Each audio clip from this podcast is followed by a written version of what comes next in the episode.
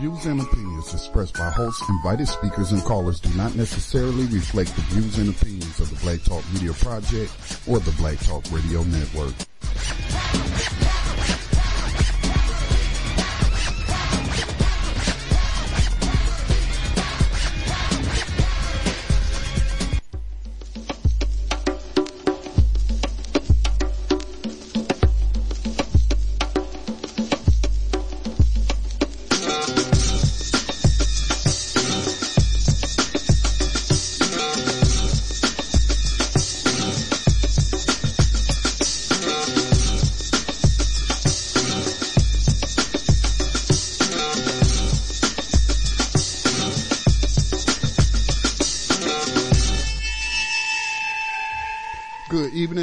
To Political Prisoner Radio. My name is Scotty Reed, broadcasting from behind the enemy lines, known as USA Inc. Riding shotgun with us, of course, is Sister Amija, co-producer, co-host. Um, on this program, we talk about, as the name would imply, political prisoners. Uh, we talk about them in a general context, but specifically, we speaking of uh, those who are being held by USA Inc., the uh, incorporate incorporated nation state known as USA. Um, we do not have a guest for you tonight. We are going to work on um, getting you more guests on this program. It's just a weekly program, but there's always plenty of information to share, and so we will be doing that for the next hour. But if you have a question or a comment, or perhaps you got a political prisoner event or update that needs to get out to um, you know our audience, give us a call six four one. 715-3660. Again, that number is 641-715-3660. Hit the participant code 549-032 pound and it's star six and one to comment on air. All right. So tonight we want to talk about, um, Eddie Africa week is actually, uh, starts tomorrow on the 5th. Um, we will be talking about Eddie Africa. Of course, he is one of the members of the political prisoners who were uh, part of the Africa family under the leadership of John Africa and uh, the MOVE organization based in Philadelphia, PA. Uh, Eddie has a parole hearing coming up, and we have linked to the post where you can get more information um, to make some phone calls to the P- Pennsylvania Parole Board and uh, ask for parole for Eddie Africa. And we've done, you know, several programs over the year. Um, it's always, you know, the same. It's all, when we'll talk about the corruption involved with these uh, so-called parole boards and the conflicts of interest, but they always find an excuse, you know, and we'll talk more about that. But of course, we still got to put that demand there. You know, you got to put that demand in, request in or whatnot, because if you don't, you know, they, man, it's, it's like the person don't even exist. Um, so yeah, we'll talk about that. Um, a Palestinian political prisoner. There's a case update for, I hope I'm pronouncing his name correct, uh, Amer Jubran. Um, the A- Amer Jubran Defense Committee uh, recently got some uh, intelligence documents, trial documents, revealing severe human rights violations.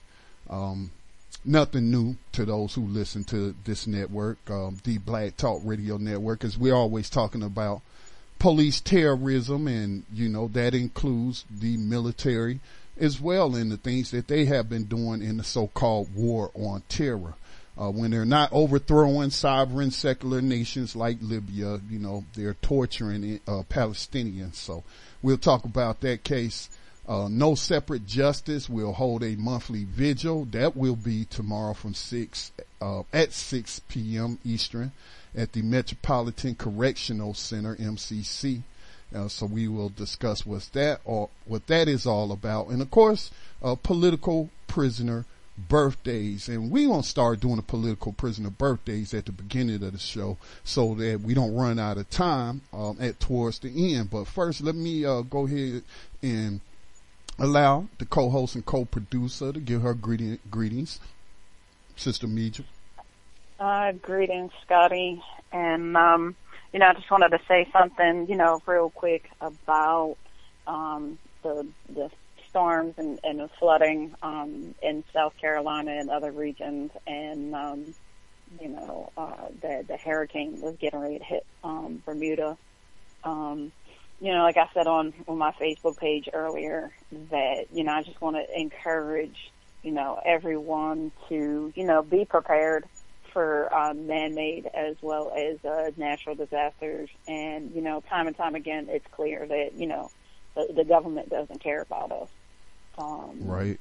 So and I the people usually you we find out a lot of people are unprepared, which is uh, why I'm thankful that we got Tando Radio Show to come on Monday through Friday, six o'clock p.m. Eastern time, and and that's basically the premise of the show. Of course, they talk about other things like you know financing, money, uh, the global system, but they also talk about uh, what's called prepping you know, being prepared for emergencies and whatnot. And they share practical uh, information that you could use. Um, I recommend a Facebook page. Let me see if I could pull it up right quick because they share useful information. I think it's Mortal Kombat. Um, and some. I'll see if I can find that and I'll give it out later. But yeah, check out Tando Radio Show. They're also on Facebook. Uh, follow them on Facebook and uh, check the box again to get notifications. But they talk a lot about prepping because you know Hurricane Katrina that was a big disaster and that could strike at any time because we're talking about nature, you know. And though some would say that, and I think the science would point to that, you know. Uh, there is man-made pollution that is disturbing the atmosphere and uh, causing, you know, a lot of disturbances. I mean, what are your thoughts, Sister Misha? Um, yeah, I mean it's it's very well uh, documented that the U.S. government has been engaged in, um, you know, weather um, experimenting with the weather since uh, World War II, and you know, um, there are things like here um, such as HAARP, and uh, we have all this uh, fracking, you know, taking place that's causing, you know, earthquakes across the country, and you know, I mean, the system freely, you know, is admitting that um, there are all these things happening um, to what some of that, that you know there there are all these things happening to um, you know Big Mama or, or, or Mother Earth that um, you know we're having such you know um, for I guess we can only describe as you know such raping you know to the planet of of natural resources that you know, um, these man-made and um, natural disasters are occurring. And even, you know, even with this, you know, Hurricane Joaquin, they're talking about how it's such a rarity that is coming, you know, out of the Caribbean instead of uh, from the coast of West Africa. So, you know, these major inconsistencies, we, we need to, um, Pay you know, attention. understand all these things that are going on and, and, and to not just dismiss certain things as conspiracy theories. You know, it's, it's well documented you know, even with uh, cloud seeding and uh, things that you know we're seeing um, sprayed into sprayed into the sky, Yeah, you know, to cause certain types of weather. Yeah, chemtrails. Well, it's no Mm-hmm. secret the man is destroying um, the environment. So, Right. but let's um let's jump into uh, our first piece of information. Because right, because. Scotty, I think that's important to discuss because you know that that goes along with a lot of our you know political prisoners that True. you know are are you know animal rights activists and eco warriors and things you know just not even just in the United States but around the world and um, like we've discussed you know in in several shows previously that um, eco warriors environmentalists you know are are being you know murdered across the world you know people that you know stand up and, and speak out um, you know, regarding like this type of work. So, you know, it's not, it's not like we're talking about, you know, something that's totally outside of the box.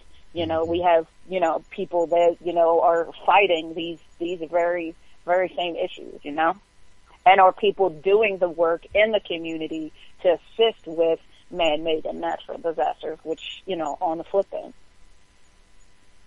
Yes, we have highlighted uh, several of those political prisoners on this program. I think some people went, I guess maybe it's cause of um, Black Talk Radio Network and they think perhaps we only focus on black liberation, um, political prisoners. Um, but no, we focus on all political prisoners, eh, you know, so we have, fo- um, highlighted several uh, cases of what you called, I think you called them what, eco warriors. Mm-hmm. Yeah, let's get let's go through the uh, political prisoner uh, birthday greetings. Um, I finally found out a way to say it without putting happy in front of it because believe me, they are not in a happy place, so that would be inappropriate to even say something. That just only makes sense to say happy birthday, you know, to a political prisoner. All right, because there ain't nothing happy about being enslaved. I can tell you that. Um, but we do want to send birthday greetings to the following political prisoners. Some we have just talked about uh, recently on the program. Uh, Jamil Abdullah Al-Amin, formerly known as H. Rap Brown. It is his birthday today, uh, October the 4th. Uh, then David Gilbert. Um, his birthday is coming up on Tuesday, October the 6th.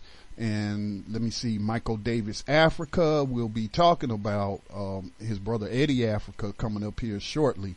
Uh, but Michael Davis Africa, he has a birthday on Tuesday as well, October the 6th.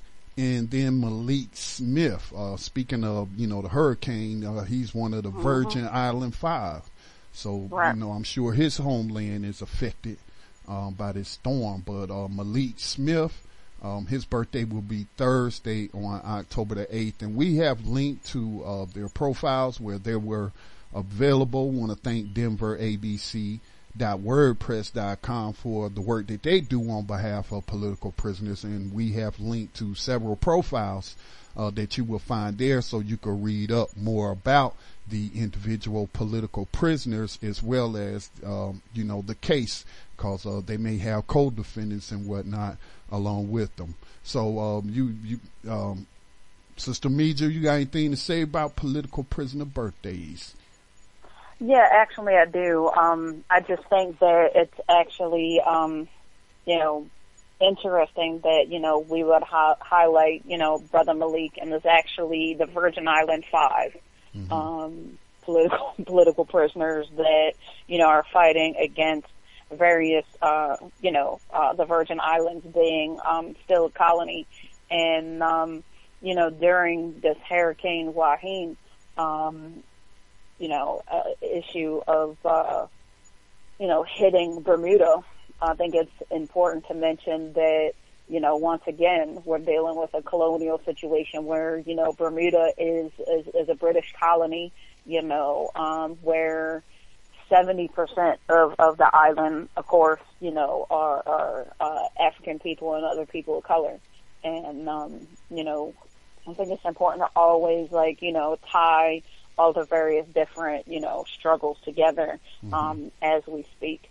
Um, so yeah, just still, you know, several island nations that, you know, are, are, are colonies, not just of the United States, but, you know, as well as of, um, British colonies. Yeah, what did you think about old David Cameron? I actually covered this on Black Talk Radio News, but old David Cameron going to Jamaica and telling them, you know, you're not getting no, he basically saying you might well give up the ideal of reparations, but he really insulted, um, I was insulted for him, even though I'm not Jamaican. I am an African descendant person. I'm an indigenous person. I'm a victim of racism and white supremacy. Um, so, uh, David Cameron, who is the descendant of a slave trader, um, you know, person who it, was involved in human trafficking and got rich and whatnot. But he told them, he told them that we're bound together. You know, let's put the past behind us. We ain't got to forget about the past, but let's put those troubles behind us. We're friends. Uh, we are bound by a language. You know, we're bound by, by, you know, citizenship. We're bound by our queen. And I'm like, this dude is talking to African descendant victims. You know what I'm saying? He talk, and it's like you're saying we're bound by the, uh, uh, the inhumanity that was perpetrated ab- against us by you. We're bound by that, you know, and I'm, we're supposed to be friends. You know, if you, if, if you enslave me, we gonna be friends a- after it. It's over with. Just forget about it. Just move on. You know, we build a memorial or whatnot, but we not gonna, uh, pay you any reparations. we gonna throw you a little, a couple of million pounds over here to build some roads and whatnot like that. But let's just put that, that reparation talk, you know, to the side cause we're really brothers. We're friends. I mean, did you hear that crap? Yeah, I saw that. There are actually, you know, several different, you know, initiatives taking place, you know, through the Caribbean regarding um, issues of uh, reparations and, you know, certain islands that, you know, have really stepped up um, to, to, to push. But I haven't really seen any, um, you know, major, you know, significant um, outcomes of any alleged, you know, movements or pieces of legislation or, you know, um, I know there was talk of, you know, money and things at a certain point, but, you know, um, that, that's all I've, you know, seen so far is just, you know, um, feel good, um, you know, resolutions and things on paper. Yeah. Nothing legally binding. Yeah, I think what Charlie Rangel has authored a couple of bills that he's tried to put through Congress, but of course, um, no traction whatsoever. So, but then, you know, the only issue I have though with the reparations movement is you're asking for reparations passed when slavery was never abolished. It was only amended. And so all of these abuses that you also work on and you know, like police terrorism, what you call mass incarceration and, and just the uh, and white supremacy is, is a continuation of slavery. So repar, you know, when you're talking about reparations, you're talking about for a past offense. The crime is still in commission. So it is still ongoing. And, and the way I look at it, I don't know about other people, but I see them as still uh, in in in the act of committing crimes against people. So you know, it's not just reparations for what you did to great great grandpa, but it's what you're doing to me now. So yeah, right. Hey, and, and before we move on to uh, this first story, and I do want to play a clip um, to introduce people to uh, the Move organization, um, which uh, Eddie Africa is part of uh, under the leadership of the assassinated John Africa. Um, some news that I've been holding on to. I've been sitting on this news, Sister Mejo, for about three days now. Yeah, I think, yeah, about three days is when I, and it, it, yeah, three days. So I sat on this three days and I finally published something today. I didn't publish an article or anything, but I just published it on my Facebook timeline but the Department of Interior and, and I guess land management and, and all of that, um, have given the native Hawaiian people an opportunity to vote uh, for their independence. Is basically vote to restore their native Hawaiian government. And I'll just share a little bit about this because this is monumental move, uh, news when you consider occupied people like we were just talking about Virgin Islands still being under occupation. Uh, Puerto Rico still under occupation. All right. I could go on name some other islands, American Samoa, Hawaii, all right, but it's well documented the criminals uh, working along with the United States Marines, uh, business white businessmen, uh, illegally overthrew the sovereign government of Hawaii. It's not like they just went there. Any of these other places they went to, they had you think they came to North America and there was nothing here but a bunch of Indians running around wild in the woods or living out on the plains. But there were governments, there were political systems, religious systems, there were actual nations here when Europeans arrived here. And the same goes for Hawaii. So this is from uh, MauiNews.com. It will be up to the Native Hawaiian community to create its own government if it chooses to do so. The U.S. Department of the Interior said Tuesday. Um, the department outlined a proposal that would establish a formal government to government relationship with the United States and Native Hawaiians if they want such a relationship. Now that's a long way. I got to do more research. I got to reach out to some guests. I've had some guests on from Hawaii to talk about their independence movement and whatnot. And, and I got to look more into this because, you know, they ain't talking about giving up them bases. You know, they ain't talking about paying taxes or paying restitution or reparations All right. The Dole family, you know, Dole, uh, uh, yeah, Dole, Dole pineapples, Dole sugar, all of that. The Dole family, Bob Dole ran for president. Uh, his, his wife, Elizabeth Dole was a senator from North Carolina. And so they owe a lot of money to the, to these people, but to have that opportunity to go and vote and, and regain your sovereignty is not a, a opportunity that comes around uh, very often. I mean, what are your thoughts, Sister Mitchell? Yeah, I mean, it's it's important to highlight, you know, that that whole history there of, you know, Dole, the United Fruit Company, you know, um, the Dulles brothers and the destabilization, you know, of Guatemala, and you know how all of that, you know, um, affects um, you know, the community and, um, you know, the, the, the Dole actually United Fruit Company, you know, evolved into, you know, Dole, which a lot of people don't know. So I'm, I'm glad that you, you know, brought that up. And I'm sure there are some Hawaiian political prisoners, and I can't recall if we've ever talked about any, but I'm gonna tell you why I know that they are political prisoners because I was part of that occupying force uh, uh, as a young man, uh, still not coming into consciousness, uh, but on my way. And I was um, stationed in Hawaii on the uh, island of Oahu for three years. That's where I met my ex-wife. All right, and so um, I had, let me just put it this way. I was a young soldier, got drunk one day, didn't show up on time to formation the next morning. Okay and um, they were really worried about me. And they, you were talking about the PLO. And I was like, the PLO, this ain't the Middle East. What are you talking about? Some PLO. And they were talking about the Polynesian Liberation Organization. So I know that there it has always been a, a re, well, always people are going to resist. And there's a resistance movement that has always uh, lived in in the islands of, of, Hawaii. But again, you know, this is a historic opportunity, and you would think that this would be headline news. You know, I should be seeing several stories about this in my Google News feed, but I only found out about it because I follow uh, this organi- organization of Native Hawaiians who who post on Facebook you know, and that's how I found out about it. So, but it's an Associated Press article.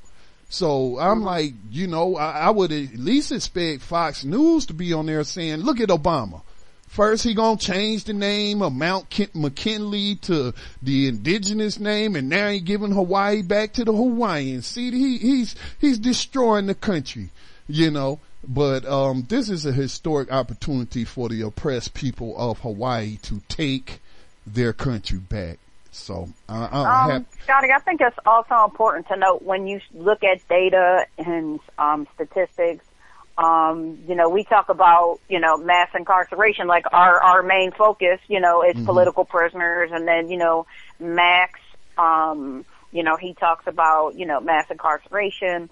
Um, it's it's it's it's a big you know issue. It's a big topic. You know, in the community that we discuss and um, mass incarceration is a major issue on the island, you know, and it's not surprising to find out that, you know, the dominant, you know, population um, of, you know, Hawaiians would also, you know, be under, you know, oppressive, you know, um, incarceral um, type behaviors as well.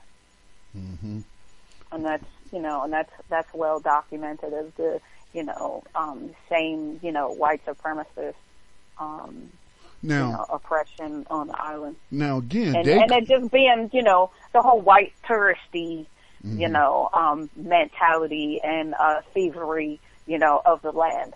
Um, it's always been, you know, a major, you know, tourist attraction, which is, you know, when you think about it, it's it's really disgusting.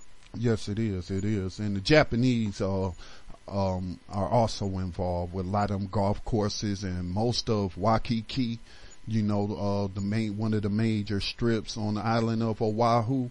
And so Japanese involved in colonizing them as well. Um, so, but there are some Hawaiian political prisoners, and as I stated, uh, Paula, Paula I found a couple of articles, but y'all could uh, look them up. I can't find a list, but I'm gonna have to start reaching out more to them. Um, but there are, um, you can check out hawaii-nation.org.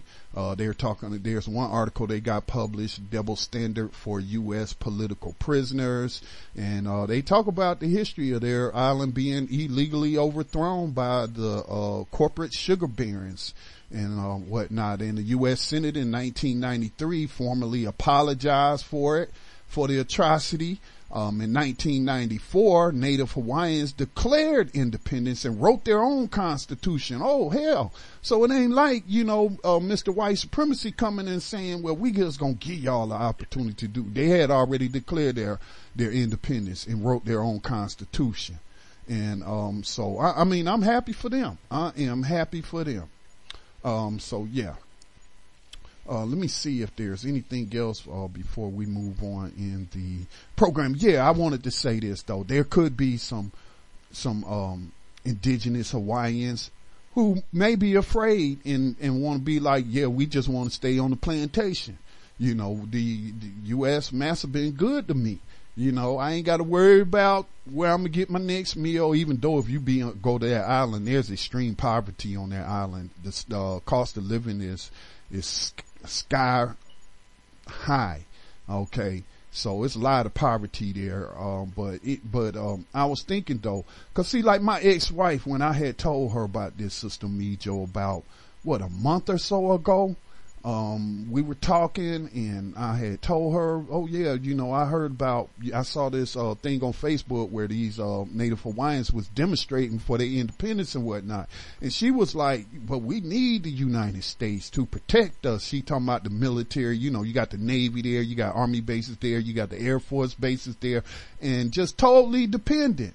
And, you know, and I got to thinking, I'm like, there's a whole lot of minds like that, you know, uh, here in the United States. Uh, you know, that's why I don't refer to myself as an African American because I view African Americans as having that ty- type of Stockholm syndrome mentality that they would like, you know, so afraid of what life would be, uh, like without the oppressor's boot on your neck and telling you what to do and, and how to do it, then, you know, you rather have that than to be free and independent. So I, it's still a chance that they could vote to remain part of the union. So uh, who knows? But I, I, do know she's not unique. And at one point, I might have even felt that way. Uh, certainly when I was part of the occupying force in, in that country, I might have felt that way, you know, but, um, yeah, we, we have to cure ourselves of that mental illness, that Stockholm syndrome where we feel like, you know, we need USA Inc and we don't want to dissolve the corporation and start something brand new. So, um, any final thoughts on that before we take our first break and move on to our stories?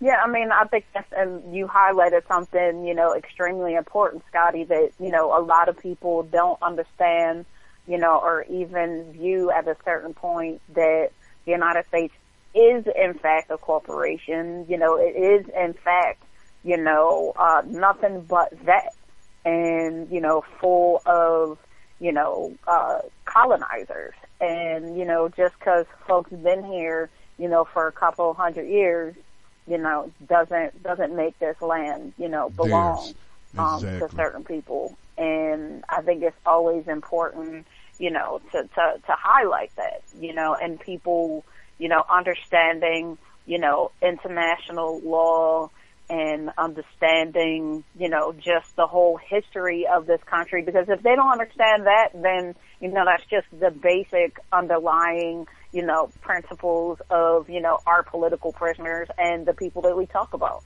you know, um, cause everybody, you know, is fighting against, uh, this, uh, uh oppressive, you know, white supremacist, white supremacist terrorist settler regime. So, you know, without understanding that, they, the average person couldn't possibly understand, you know, uh, why we fight so vigorously and, and why we, you know, work so hard with this media project to educate the community about our political prisoners.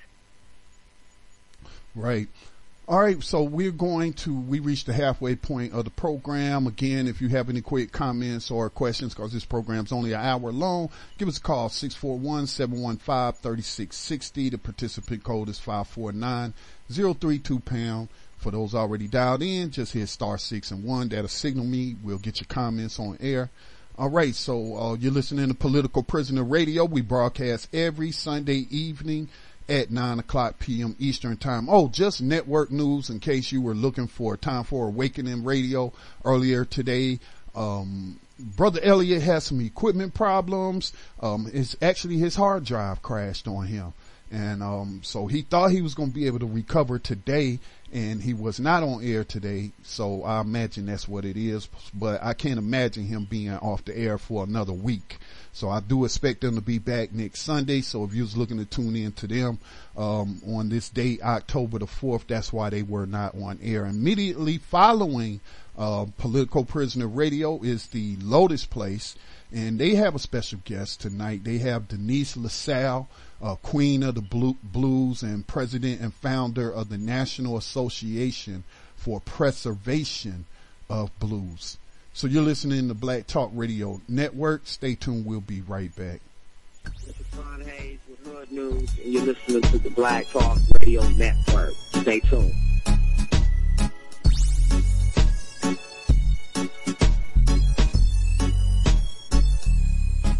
Is Elliot Booker, host of Time for an Awakening Radio on the Black Talk Radio Network. Speaking in behalf of the Black Talk Media Project's 2015 fundraiser. Since 2008, the Black Talk Media Project, which has created Black Talk Radio Network, has engaged in producing original content from a black perspective for the global black community.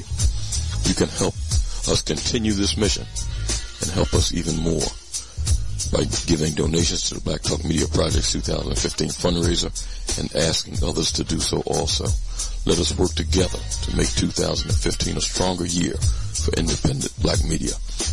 Again, this is Elliot Booker of Time for Awakening radio program on the Black Talk Radio.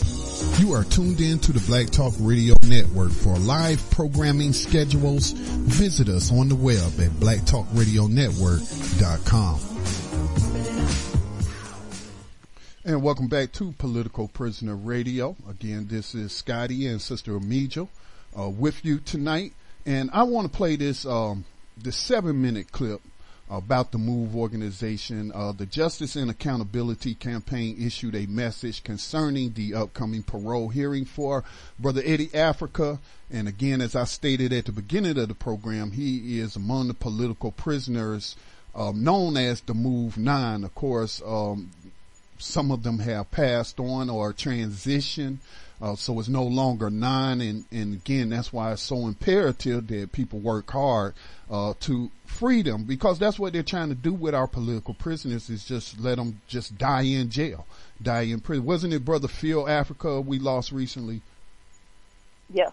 Yeah, Brother Phil Africa. So, uh, Eddie Africa's coming up for parole again and we need those, uh, phone calls to be made, but be since, you know, a lot of people don't ever hear about political prisoners. Obviously, they're not going to know these names and they don't know any other stories. And so we try to share some of the backstory with you.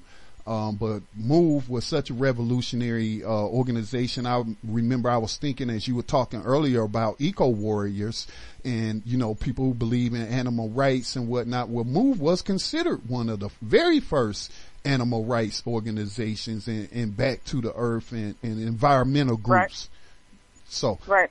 So let's check out um, this clip and we will uh, come if back. If the city the does side. try to come in here and get you out, what are you going to do? We're going to do what's necessary, man. What is that? But first, understand why he's coming in here. What are you going to do? All right, we're going to do what's necessary. What is that? The strategy of John Africa. What is that? Our only defense. What is that? The strategy of John Africa. Uh, you aren't telling me anything. You're just saying the strategy. Hey, I wouldn't tell my strategy to you. what do you, do you expect them? Do you expect them to come in?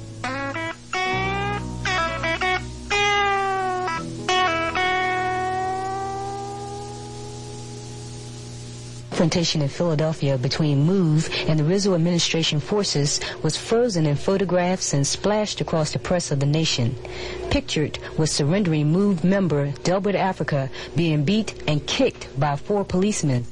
Moments earlier, Officer James Ramp was shot dead. Fourth largest in the country, Philadelphia is a city whose black population has tripled since the Second World War. In the wake of the civil unrest of the 60s, then police commissioner Frank Rizzo ran for mayor on a law and order platform and won. The year Rizzo took office in 1972 was the same year that the MOVE organization, comprised of the family Africa, began to mobilize. MOVE demonstrated against police stations, school board officials, and public figures such as Jane Fonda, Jesse Jackson, and a variety of others who would, in their words, mislead the people with misinformation, offering only the problem and not a solution. Completely disrupted the meeting.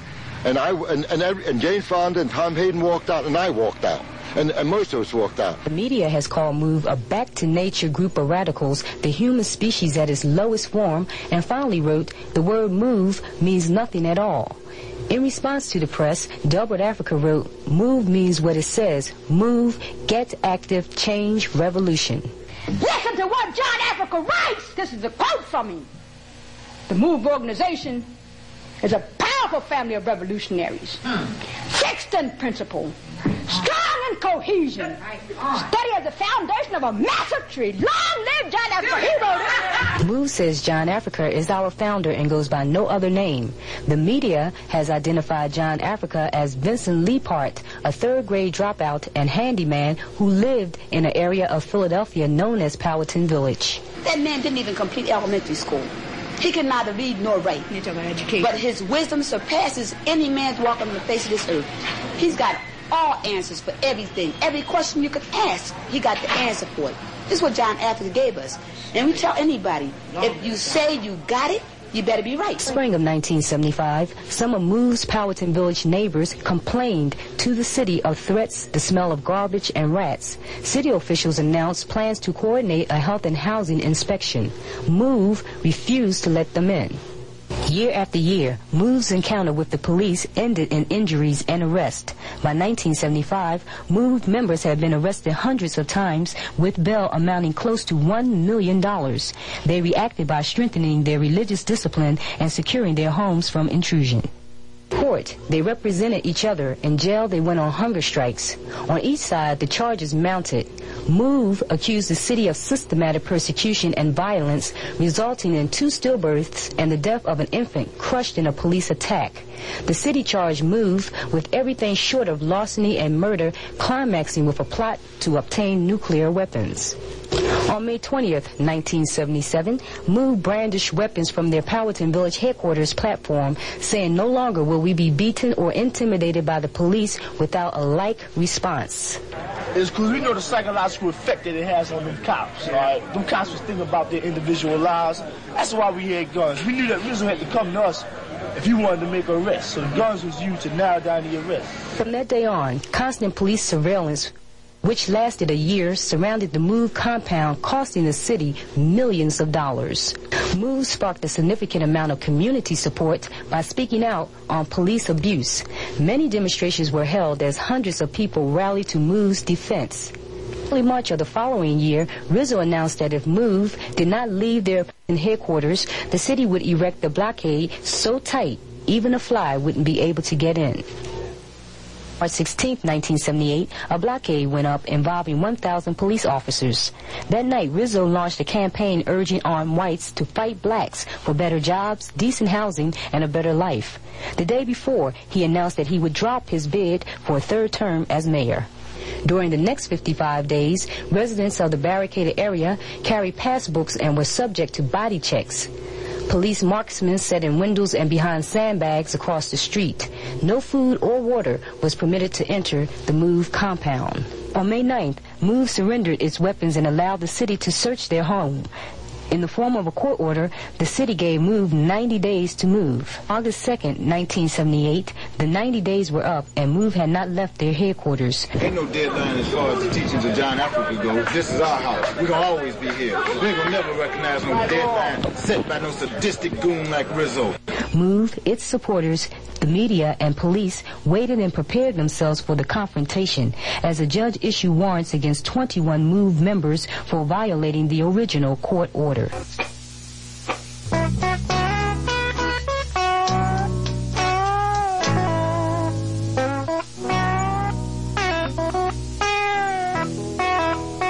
Petition and accompanying affidavits and upon mention of Sheldon A. Albert, city solicitor, attorney for the plaintiff, petitioner, a rule is hereby granted upon Janet Holloway, Consuela Dotson, Janine Africa, Charles Sims, Edward Goodman, Every time you civilize maniacs murder, Merle Austin, Alberto Wicker, Sharon Penn, Gail Debbie Sims, Dennis Sims, Frank James, Philip Smith, Delbert Orr, Carlos Perez, Wanda Ward, Debbie Zelba Sims, Michael Davis, Raymond Chester, Robert Moses, Sue Leon, Conrad Hampton. Excuse the murder, we ain't gonna give it to you. Come on with it. You ain't gotta come up here with that. Occupying or residing the premises 307, 309 North 33rd Street, Philadelphia, Pennsylvania, to show cause while attachments with a contempt of court. court. He's saying you see us right here. You see the court right here, man. Why should we go to court to give some kind of sanction to this so-called legal, so-called legal murder? Is it going to stop him from killing us?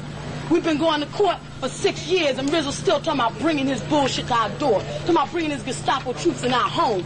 Talking about law and order, and been talking about murder at the same time. Talking about he gonna uh, concern for kids while steadily arming them SWAT troops, them fat filthy cops up there with machine guns and all other kind of death dealing merchandise. And talking about he concerned about somebody. This man is talking about killing somebody over a so-called civil contempt of court. Since when has death been the uh, penalty for contempt of court? And we saying, you know, don't look at movies crazy. Look at your boss is crazy. We talk you got somebody that's talking about all right, so um, that's the end of that clip, and um, it's like several parts to it. If you want to continue to watch it, of course, I have linked to it. It's right there on uh, YouTube. So that's just some background on the Move organization, and of course, we did a show earlier this year, as we do every year, uh, about the Move bombing, uh, where the racist city of Philadelphia uh, was Rizzo, um, Sister Meja, was Rizzo the mayor at the time, or he was the police chief at the time when it, when they Right. bombed Osage Avenue, right? Right. So he was the police chief, and then he became the mayor. Right. And the FBI, um, Right. supplied them, the, uh, Philadelphia police with the bomb that they dropped from the helicopter, the C4 explosives on the roof of their house and, and killed John Africa and, and what, nine, uh, how, how many other people?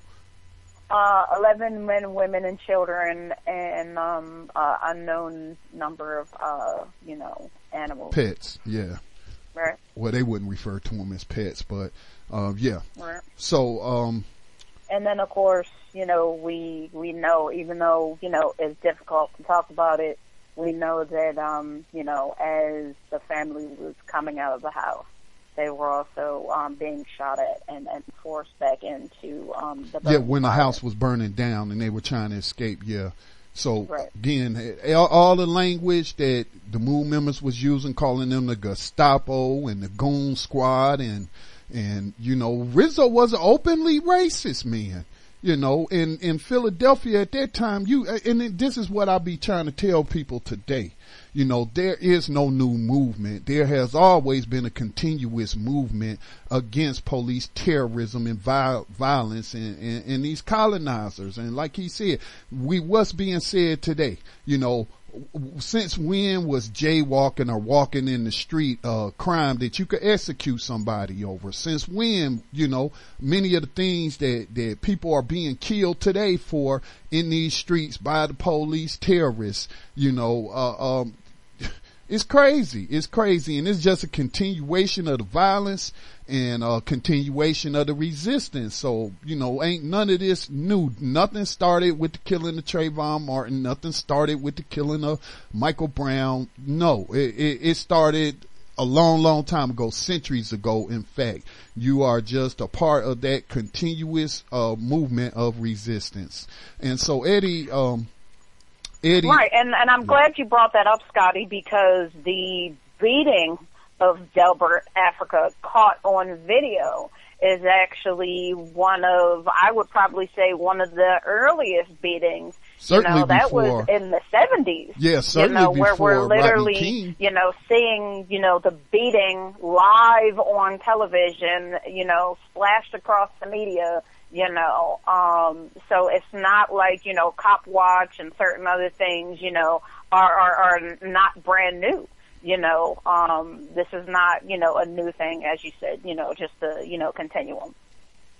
So, um, I have linked to the move9parole.blogspot.com post, uh, Eddie Africa Solidarity Week. Sometime this month, our brother Eddie Africa will be making yet another appearance before the Pennsylvania Parole Board. Although an official date has not been given to Eddie yet, it can be any given day without any advance notice. Last year, prison officials told Eddie the morning of his hearing that he was having his hearing as they did Delbert Africa this past year and informed Debbie Africa the night before her hearing that she was having a hearing leaving the three of them with no time to prepare for their hearings. This is being done for two reasons. The parole board already has their decision made in regards to parole for move members prior to their hearing and are trying to look quote unquote fair by appearing they are going through the proper steps in the eyes of the public. Two, they do this rushed and quietly and try to work around the eyes of people watching these hearings who are protesting in the interest of the Move 9 being paroled from prison. And so, like you mentioned, they have been locked up since the 19, what, 70s or 80s? Right. Yeah. So they, Um, 1978. Yeah, so they've been locked up a very, very long time, and every time they come up for parole, it's always being denied. And we, the last time I think we reported on this, we were talking about how even the prison officials were recommending them. You know, staff members of the prison, the warden even, recommending them for parole. But yet when you stack a parole board with former cops and whatnot, and, and, and their cronies, then, you know, the, like, it has been written. They already got their minds made up, but that's still not an excuse for us to put a tremendous demand on them to uh, practice justice instead of injustice. You have any Right. final thoughts uh, before I move quickly to our next story? Sister. Um, I Yeah. mean, I just, you know, wanted to, you know, encourage, um, you know, the listeners to, you know, write a letter, you know, on, on behalf of, um, Eddie and, um, upcoming, um, parole hearing. And they can find, you know, our, our information, uh, Eddie's information, you know, on our page as well as, um, you know, um, the, the pages that, uh, the Move family operates and supporters as well as, uh, the um. Yeah, I shared one of their Facebook po- posts uh, from I think it was uh, it was one one of their family members, but he shared a post, and I shared that to Political Prisoner Radio uh, the week you know uh, Eddie Africa week, and it has all the parole board telephone numbers and fax numbers and all the information you need. So that's Political Prisoner Radio on Facebook. Plus, I have posts. I have linked. I'm sorry, I have links. So if you're listening to this on a podcast later or whatnot, I have linked to it. So, uh, plenty of ways for you to get the information that you need. Uh, let me share this quick information about, in the case of Palestinian political prisoner Amer Jubran, um, a portion of a statement that was put out on their behalf says members of the Amer Jubran Jubran Defense Campaign have recently received trial documents revealing severe human rights violations at every stage in the arrest, trial, and sentencing of Amer Jubran and his co-defendants. Most importantly, the documents show that the defendants were forced to sign prefabricated confessions under torture from agents of the General Intelligence Directive, uh, Directorate. All right, so you can read um, about more about that uh, at their website, and let me give you that website name right quick. That is free Amer. That's free A M E R freeamer.wordpress.com. Uh, let me see. No separate justice. This is occurring in New York.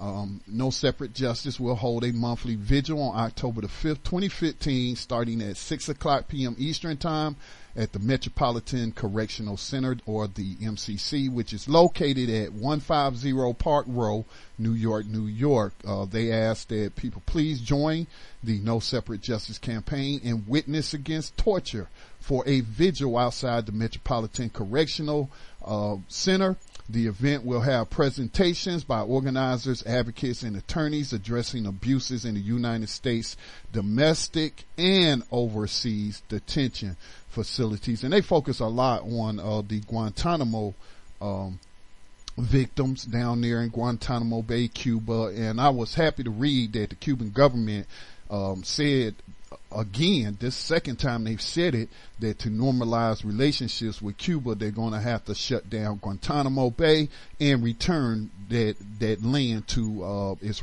to the people of Cuba. And so otherwise, get the hell out of Cuba. All right. So, um, did you have any final thoughts that you wanted to share?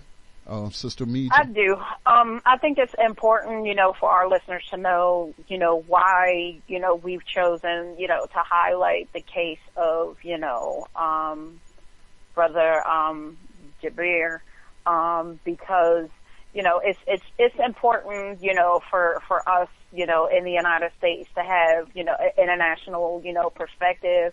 And when we talk about, you know, political prisoners, you know, we have allies all around the world you know, and uh, the organizations, you know, that that I work with, that I've been a part of, you know, we have connections, you know, uh, across the world um, with with allies. Um, so it's, it's it's it's important that you know we we highlight um, our our international allies as we you know struggle to, to together. Most certainly, and again, the political prisoners that I'm most closely identify with, um, you know, them being, you know, for black liberation. Um, again, Black Panther Party had chapters all around the world and they had one in Palestine and they have always, and political prisoners today have global support, you know, so yeah, most certainly. All right. So we come to the end of the broadcast again, uh, the Lotus Place is coming up here. They have a special. Scotty, I just, I'm sorry, I didn't mean to cut you off. I just have one more thing that I wanted oh, to mention. Um, one of our um, key allies in um, doing um, movement work and uh, solidarity um, with Cuba, um, the organization um, Interreligious Foundation for Community Organization, um, Pastors for Peace, or uh, commonly known as IFCO, Mm-hmm. um, is is being threatened um, by the IRS. Mm. And um, I think it's in, important that, that we mention this because, um, you know, IFCO, um, you know, plays a key role in being able to um, facilitate sending, um, you know, uh, people of color to go study um, Right, on the island Mhm. to study medicine for free, Mhm. as well as uh, We've had them on as um, guests. Um, a couple of their uh, staff members have been on. Right. Mhm. Right. So I just wanted to uh, read something very quick. Sure. It says, uh, more than five years after the IRS initiated efforts to strip um, IFCO of its status as a nonprofit organization, we have learned that the IRS Appeals Office plans to uphold the revenue agent's recommendation to revoke our 501c3 status. A key reason that the IRS is moving forward to revoke our tax exempt status is because of our long-standing commitment to act accordingly to the biblical concerns for the less fortunate and those who are victims of injustices set forth years ago by our founder, Reverend Lucius Walker, in his pastoral call in response to the Cuban embargo. The focus of our work to deliver humanitarian aid to the children of Cuba without regard to the U.S. government licensing rules, as those governmental rules cannot impede the expression of our faith. Indeed, our faith and humanity demand that we provide a cup of cold water, Matthew 25:35, to our brothers and sisters in need. To be clear, the Office of Foreign Assets Controls, which has the responsibility for administering the rules on contact with Cuba, has taken no action against us. Further, the IRS is unilaterally assuming the authority to determine whether a violation of the Trade with the Enemy Act has occurred, even though it has no authority or expertise in the rules, and to take punitive action as a result. The IRS has continued to attack uh, their attack on IFCO, despite the fact that our work as a faith-based organization is rooted in our commitment to stand with the people of Cuba, who for more than 54 years have endured a relentless blockade, preventing them from receiving food, medicine, and other vital supplies. Um, importantly, the IRS enforcement action uh, flies in the face of the provision of the 19 the 2014 IRS Appropriations Act that prohibits the IRS from targeting U.S. citizens from the exercise of First Amendment rights, including the exercise of their religious beliefs and the Religious Freedom Restoration Act that restores the exercise of religion may only be burdened by the federal government um, by the least restrictive means available to achieve a compelling government interest. If the IRS imposes a revocation of charitable status, the burden on the expression of religious belief by the members of IFCO would be substantial.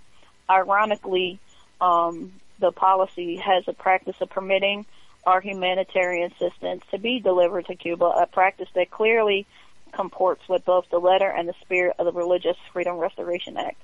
It is all the more striking that the U.S. government would renew its attack on IFCO on the heels of the historic visit of Pope Francis, who pled for the nations of the world to work together on behalf of the human family and significant moves of both the Obama and Castro administration to, to normalize relations. We are asking you, our supporters, to denounce the IRS attack on IFCO, one of the nation's oldest faith-based civil rights organizations and first ecumenical foundation founded by and for people of color. Time is of the essence. We must act quickly. Um, we'll post um, information about how um, supporters can um, learn more about the charitable work of, of IFCO. One of our major allies is, has been uh, very supportive of our um, political prisoners. Um, so please look out for that information and I'll respond accordingly. All right. And you'll post it, I assume, to Political Prisoner Radio Facebook page, right? Yes. Okay. Thank you.